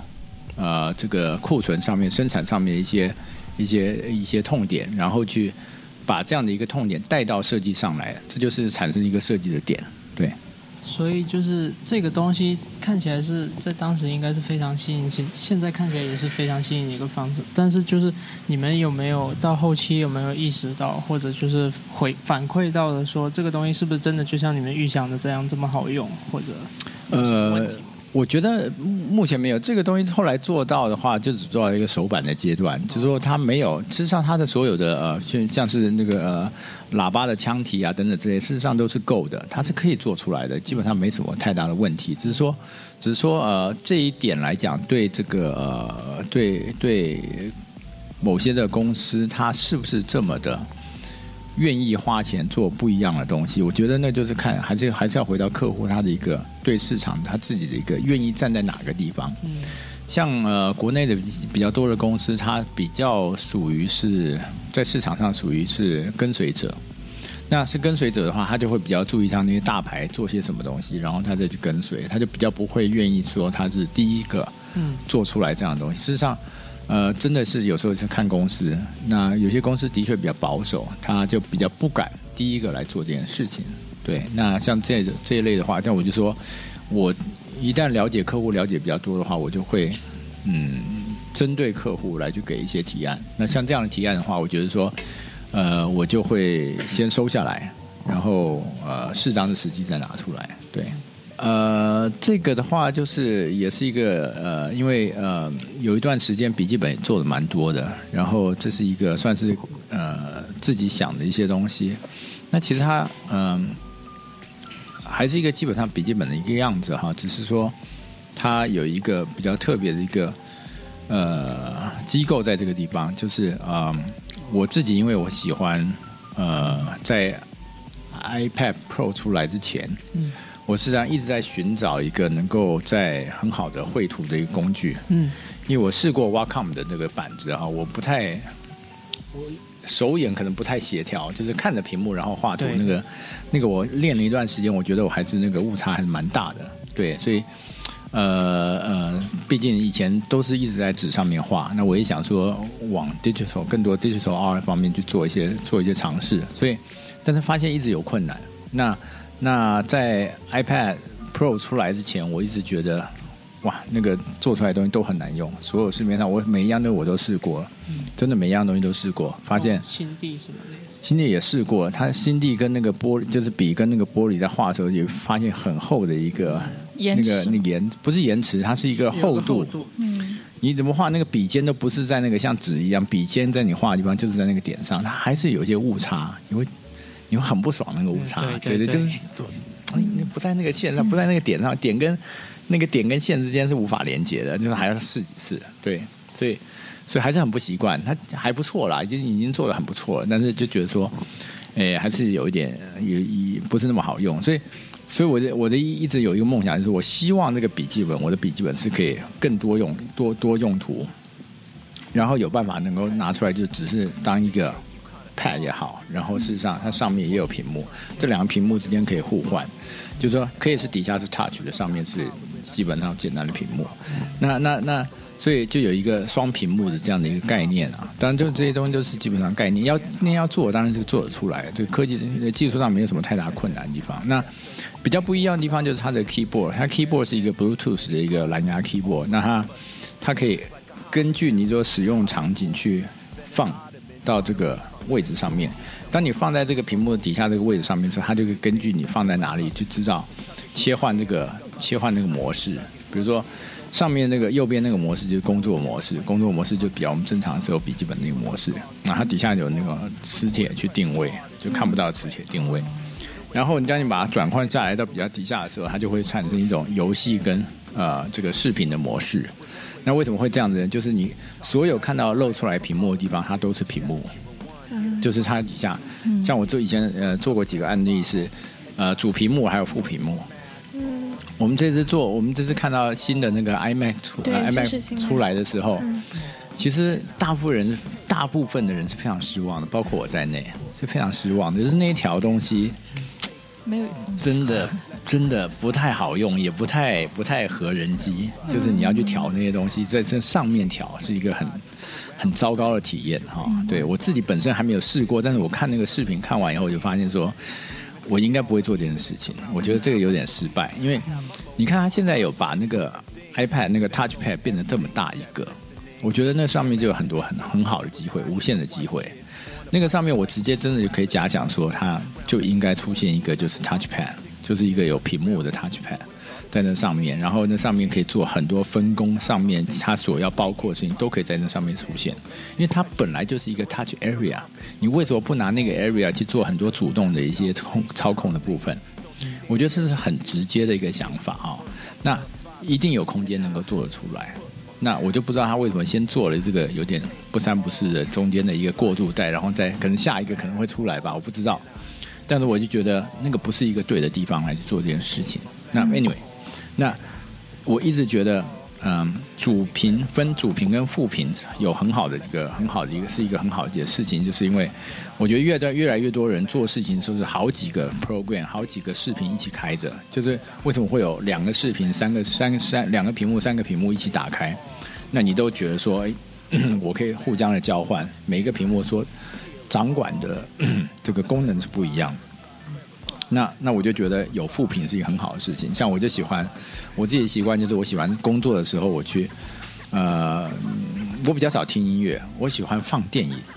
但是放电影，但放电影的时候，我不去看那个屏幕，我不见得会看屏幕，我喜欢听那对话。听声音，嗯对，我喜欢听声音，我喜欢听那个所有背后场景的声音，不管就是我喜欢听对话，对，就是我觉得里面的对话很棒。对所以，所以我我所以我这是我的习惯，我就觉得说，哎，如果我有副屏在做这些事情的时候，那我又不需要管它。然后现在有很多对话窗，比如说你把很多这个及时的沟通，你不管你把微信开的，你把 QQ 开的，所以你可以及时，你就不会说我整个工作画面上面还去挤 QQ 的屏，还要去挤。其他的屏我还得关跟开之间，我很讨厌，就是我在做这件事情的时候要来来回回好几次。我就希望说有别的屏幕可以帮我去 take care 这些事情。那所以我就对一直对副屏的概念，我觉得说一应该要提出来，应该要有。反正 anyway，现在还没有太多这样的东西。那这个概念就是，我觉得基本上就这样。比如说像底下你现在看到左边的这个屏幕，这个底下所有的屏幕都可以用，你可以自己划分。你比如说现在变成三个屏幕，这样的等分你可以变成三个屏幕，就是同时可以做三件事情，然后它有不一样的一些用法。所以这是一个基本上就是概念性的东西啦。那我觉得，呃，像这些东西我都会怎么样？我都会做一件事，我就是申请申请专利。嗯已经申请了是吧？我专辑我有专利啊，这些东西我都有专利，所以你刚刚看到那些东西我都会有专利。嗯对对对，嗯，这个真的是一个经验之谈，非常重要。对对对，所以嗯，专利也有吃亏的时候，等一下可以跟你们分享。好 对，所以呃，接下来因为呃，接下来我谈一个是 passion。passion 是什么？passion 是我自己在做的事情，就是我自己呃作为一个设计师，我其实我自己我。老婆不在哈，她刚刚她可以做做证人，因为我 我自己工作的时间是白天的时间以外，呃，我一直有一个习惯，很不好的习惯，我会到晚上三四点才睡觉，就三点钟，到现在还是还是还是三点钟睡觉。每天睡多久？睡眠时间呢？我我大概大概我起的比较晚，我九点九点九点半起来啊，所以大概也就是呃大概六个小时左右。对，那。一直下来都这这是从阿森纳练出来，练出来。对，阿森纳阿森纳是真的，我真的不开玩笑讲，我真的阿森纳下来这几年平均下来没有睡，没有真的没有睡饱过，嗯，真的没有睡饱过。我老师说他是那里出来，他说平均下来就是两天能睡四个小时算不错的。呃，两天四个小时是还蛮夸张的。我大概呃，final 前没有，final 前我七十二个小时。我 final 之前七十二个小时，有有两个，中间有一个段叫 midterm，midterm 跟 final，midterm 之前七十二小时绝对不会睡觉，final 之前七十二小时绝对不会睡觉。哇，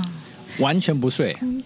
我有办法完全不睡，那不会太累了吗？就后面脑子整个转不动，已经昏了。我跟你讲，已经昏了。但是你起码，但是好处是什么？就是说你该想的事情已经想清楚了，你最后时间都是在做，嗯嗯嗯，就不是在想，在想就完蛋了。对对，在执行，就你最后还有一些东西需要去画的、去补的、去 fine tune 的东西，就是磨的模型去干嘛？这些东西都是还是手做，就是不用太用脑了。你知道吗？就是真的还要再用脑，那就是那就废掉了，没有办法，就没办法。电模式。对，真的是省电模式。但是真的是七十二小时。我有一节，我有一学期的课很惨排的，就是刚好我是这样，一天晚上是整晚不能睡觉，然后加上第二天晚上我可以睡大概呃四个小时，然后第二天再轮一天，就是整晚又不能睡觉，第二天再睡，就是刚好课排到那个排的那个方式就是。变成我要教很多功课，就那整晚整晚不能睡的时候，就是很多很多功课要做。嗯，所以所以真的是很花体力。那体力是差不多在那时候练出来的。对，所以所以啊，我在因为我念过两个两个二两两个两个学校，我第一次念第一个学校的时候，那时候还更惨。嗯，那时候那时候因为我第一次接我从一个工科生去接触艺术专业的时候，接触设计的时候。对我来讲是一个完全从婴儿开始的起步，因为而且啊，真的是我出去的时候已经，你们看我在台湾当完兵，我才出去念书，二十四岁了，二十四岁我出去到跟，然后还念了一年语言学校，再出去念大学的时候二十五岁了。二十五岁，我基本上最老的学生，对呀。是在 C C A 的时候吗？现在还有更老的。我 现在那那那是不同情况，对对对，那是不同情况。二十五岁对二，我们当时二圣的进去的时候，二十五岁是二十五岁，平均平均年龄二十五岁。但是我进到二圣的时候已经二十七岁了。嗯。对，但我进到第一个学校的时候是二十五岁。是 C C C A 吗？对对对对，嗯对。对，然后那个时候为什么更惨？因为你从一个完全没有基础，就是没有没有艺术、没有美术基础的人开始去做设计的时候，事实上更辛苦。就还没会爬，要让你先会飞。就就完全第一个第一个学习，你知道去念的时候，就是就是那些手绘的工作啊，画图啊，然后就是视觉的东西啊，让你画杯子啊，画一个那种静物。你们可能在念的人，你们或者考上的人都知道前面那个阶段怎么样，而且都是临摹你的图。我是没有 我。可是你们是，我是没有经经过那个阶段呢，我是直接进到大学里面，然后然后直接就在那个现那个现场要经过那个阶段，所以我我我要比别人更加倍的去把这个我从来没有做过的事情去去抓起来，所以我就说有一个有一个有一个故事分享，就是我第一次拿一节课在 C C A 的时候，一个一个就是 Basic Sketch 一个课哈。那那进去第一节课，那个老师在那个学校教了大概三十年的一个老教授，他就先把这个静物就放放那些就静态物体的东西放在桌上，他就想说看一下学生程度在哪里，先大家试一下。那我看到有些高中毕业的小孩很厉害，你知道，就是随便画画，就是你看那种熟练度，你就觉得说，我靠，老 老头子丢了了，老头子丢不起脸了，就就就真的很糟糕。就第一节课玩，那个自信心已经全毁了，你知道吗？就是完全没有自信心。那我就去跟老师讲说，哎，很抱歉，我其实不是这个美术底子的人，然后我就是一个工科生，然后我就。可能现在要学是是我会很努力的，你对我有点信心。嗯我就跟他讲了一句这样的话，他就老头子还蛮老老教授挺好的，然后没关系，没关系，你慢慢来。然后，然后，那我只是真的很努力。我从那时候开始，我可能真的每天不夸张，我最多我不会睡超过三个小时。嗯如果那个老师说，哎，你们今天要画画十张图，我可能交出去可能就二十张、三十张。对，那我就是加倍的再去 catch up 这件事情。对，那那那那还是努力还是有代价的啦。我还是觉得人是可以超出来的，嗯所以我我从第一个学期这样子下来，一整个学期下来以后，发现呃自己事实上进步的是非常多的。啊、那我也不知道天分有没有有没有天分这件事情哈，所以但我就觉得我学的还蛮快的。嗯那我学期末的时候，那个老师给我了我一个 A minus，我们有分 A、A plus、A A A 跟 A minus，我拿了一个 A minus，然后呃，然后我也不以不以为意，我觉得说 A minus 还还可以啊、o k 啊，不错。然后后来我是过了两个学期，我才听到我的一个学长跟我讲说，那个课你竟然从他手上拿 A minus，他说你知道吗？他教了教了三十年，没有几个人手可以数得出来手上有 A 的人，知道吗？就是就是我说哇，你说这么难拿吗？我我我并不知道。那我我不觉得我在第一个学期完了以后哈，我的我的东西是最棒的，我不觉得，但是还还是排的还不错。但是我觉得他给我的是那个鼓励奖，嗯就是从一个他看到完全没有基础人，到最后能够跟很有基础的人是可以相对可以稍微并驾齐驱的。那他他他给我的那个 A 是给我那个进步的那个幅度的那个奖。嗯那我从小到大念书没有拿过什么奖牌啊，什么东西。但我那 CCA 的时候，我第一个学期拿到全校第一名的一个奖学金，啊，所以所以所以的确是两三个小时换来的。所以那个对我来讲是一个蛮大的鼓励，就是说，哎，原来我真的还可以做这件事情，对我可以做这件事情。发生这种感觉会上瘾，会吗？哎，我觉得就是会会，你会更更更可能 push 自己说，哎，原来这件事是你你知道吗？就是从小到大，你没有任何事情说你觉得说我特别得心应手的，然后你突然发现有一件事情说，哎，我学的还蛮快的，然后我觉得好像这件事因为这件事情，然后我又愿意做，然后又又又被得到鼓励，我觉得那个肯定还蛮重要的啦，对。所以是这样一个基本的基本的一个情况，对，所以呃，到现在的工作模式，我自己白天工作结束以后，我自己晚上会做一些自己的东西，那自己兴趣的东西，我自己会自己开发一些自己的产品。那有些东西不见得我现在有能力去去呃经济方面有能力去开发，但是我会先把模型或者一些概念的东西先做出来。包括我会呃接下来会谈到一些呃一些参加的展览啊，或等等之类这种比较公益性的一些事情。嗯所以嗯、像这就是我做的自己去试验的材料。我我有一段时间对呃对软木很有兴趣，因为我发现软木是一个很有趣的一个材料哈、它很环保，然后它嗯、好加工，然后它又呃防菌防虫，然后还特别防热。你会想到这个材料不是应该很容易烧吗？软木是什么？软木是那种那个那个树的树的皮去去切下来以后，那个树它很环保的原因是因为它不会把那个树砍掉，它只是把那个外面那一层皮啊切下来，切下来以后它还会再长回来。对，软木生产最多的国家在全世界是西班牙，所以西班牙软木最好，很多那种酒瓶塞那个塞子哈，嗯那个就是西班牙出来的。那酒瓶塞有两种，你们下次可以注意看。一种是纯纯的，整个都是软木直接切下来的；另外一种是呃细的颗粒的压出来的，这两种。那通常是当然那种整块的是比较好的，因为它直接从那个原材料上下出来的。所以，但是你能找到很大很大的软木是很难的，是不太容易，因为它都是树皮，有有一层就像切下来一层肉一样。嗯这种，但是它它的一些特性还蛮有意思的。嗯、就是呃，火箭在回到地球的时候，经过大气层表面的时候，它会产生高热。嗯那个火箭的外面那一层壳哈，嗯它那个金属壳外面会包一层软木，很薄的软木。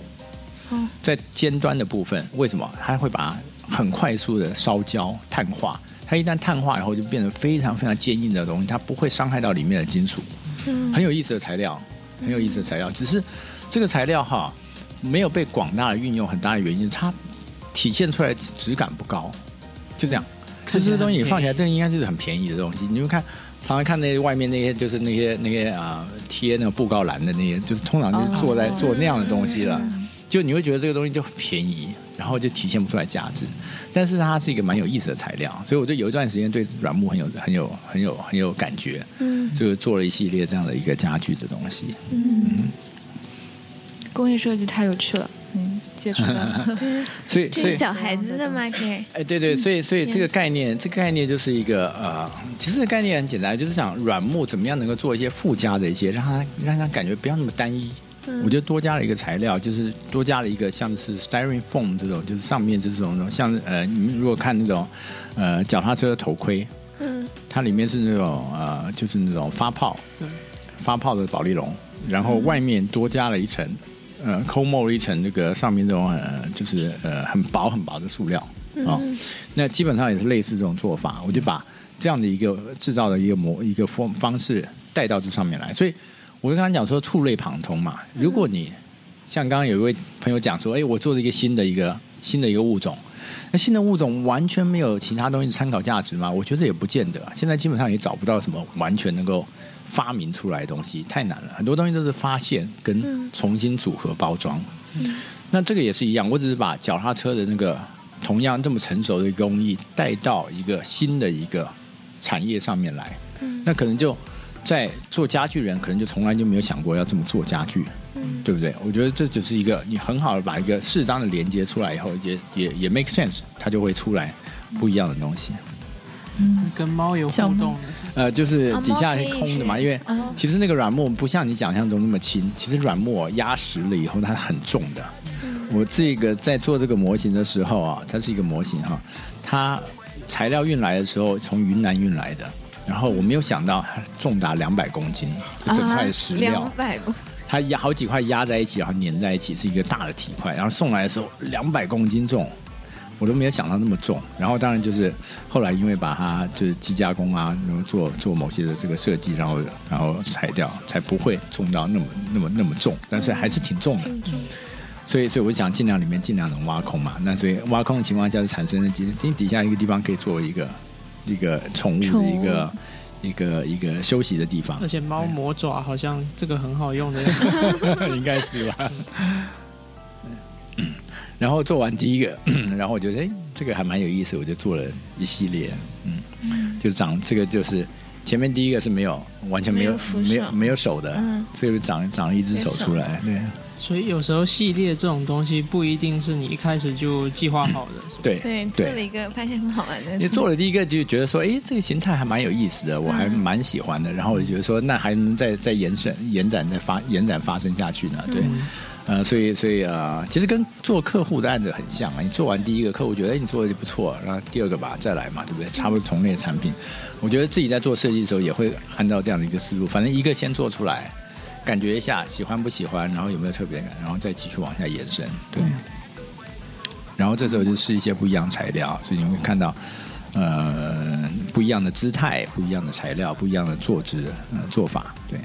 这上面就是那黑色的部分，就是套了一层皮，我就试试看皮跟皮革跟软木的这种感觉怎么样？对，有没有办法加分？就是一直在找加分的材料。嗯，对，这是。嗯，大概一套是这个样子。